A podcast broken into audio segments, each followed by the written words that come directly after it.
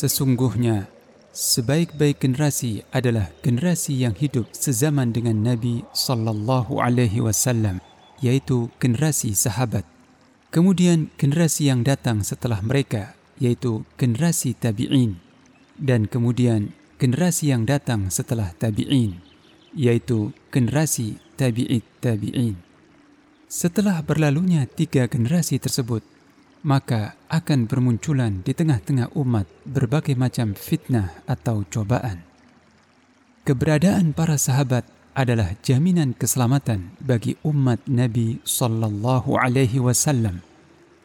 Apabila para sahabat telah habis, maka akan datanglah malapetaka yang menimpa umat ini.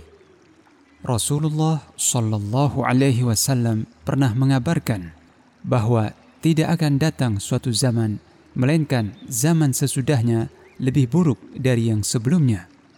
Yang dimaksud dengan lebih buruk di sini adalah semakin menipisnya ilmu dan semakin berkurangnya para ulama. Kepergian para ulama akan menimbulkan banyaknya petaka yang muncul di tengah-tengah umat, seperti diangkatnya orang yang bodoh sebagai pemimpin, diabaikannya amar ma'ruf nahi mungkar, serta ditinggalkannya hukum Allah. Dengan langkahnya para ulama, maka fatwa-fatwa yang menyesatkan pun banyak bermunculan. Zubair bin Adi berkata, kami mendatangi Anas bin Malik radhiyallahu anhu dan mengadukan penderitaan yang kami alami dari kekejaman Al-Hajjaj. Kemudian Anas berkata, Isbiru فانه لا ياتي زمان الا والذي بعده شر منه حتى تلقوا ربكم سمعته من نبيكم صلى الله عليه وسلم Bersabarlah kalian, sesungguhnya tidak akan datang suatu zaman, melainkan zaman yang sesudahnya lebih buruk darinya.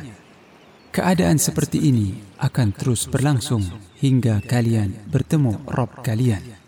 Saya mendengar hal ini dari Nabi sallallahu alaihi wasallam. Hadis riwayat Bukhari.